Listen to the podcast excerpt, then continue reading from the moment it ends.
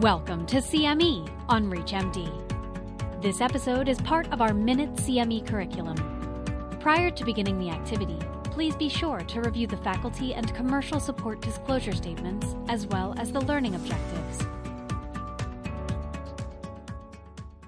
The echocardiogram is of central importance to connective tissue disease, pulmonary arterial hypertension, and for that, all types of PH, diagnosis and referral.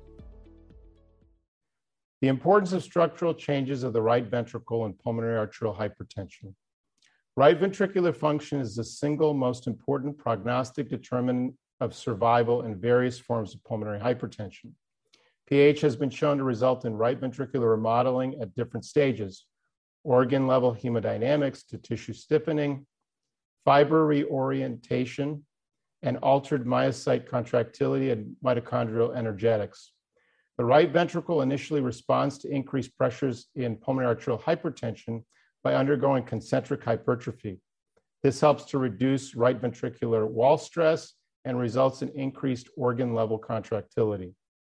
Increased wall thickness results in maintained cardiac output and ejection fraction during the early stages of right ventricular remodeling. With further progression of pulmonary hypertension, however, right ventricular hypertrophy reaches a plateau while the PA pressures continue to rise.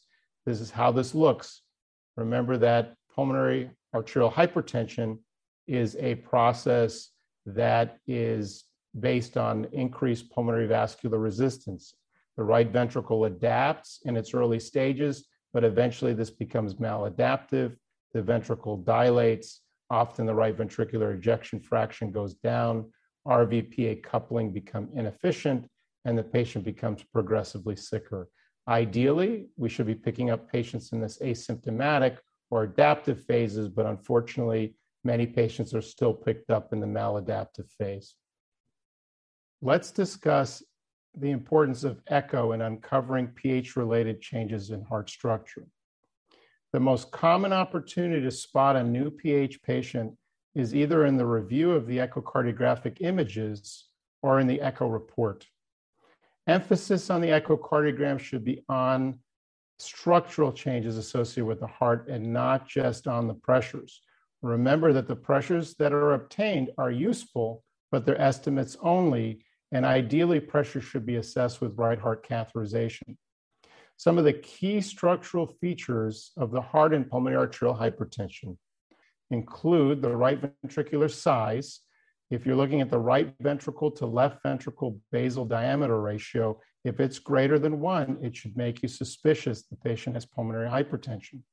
If the right atrial size is increased, if the right atrial area at end diastole is greater than 18 centimeters squared, that's very suspicious.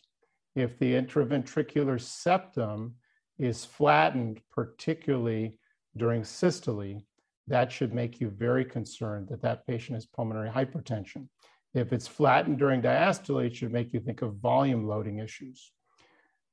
Inferior vena cava diameter fluctuates with the respiratory cycle. If you have a dilated IVC that's greater than 21 millimeters and it does not collapse at least 50%, with inspiration. That should make you very suspicious for an increased right atrial pressure. And finally, the diameter of the pulmonary artery, which can be pretty easily assessed with echo. If it's greater than 25 millimeters, should make you concerned that PH is present.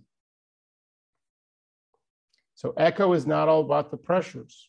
Structural changes are essential. Here on the left, you can see a patient with precapillary pulmonary hypertension. This patient has a dilated right ventricle and their function is down, remember the right ventricle contracts like a piston. You typically get up and down motion. In this particular patient, the TAPSE, the tissue annular plane systolic excursion, appears to be reduced. There's also a pericardial effusion, and there's a small left atrium with a, septed, with a septum that's been shifted from the RA over, the, so the intraatrial septum pushes over into the LA. So this is somebody who has classic precapillary pulmonary hypertension. Contrast this with the echo on the right. This is a patient with left heart disease and postcapillary pulmonary hypertension. This patient normally has pretty normal left ventricular function.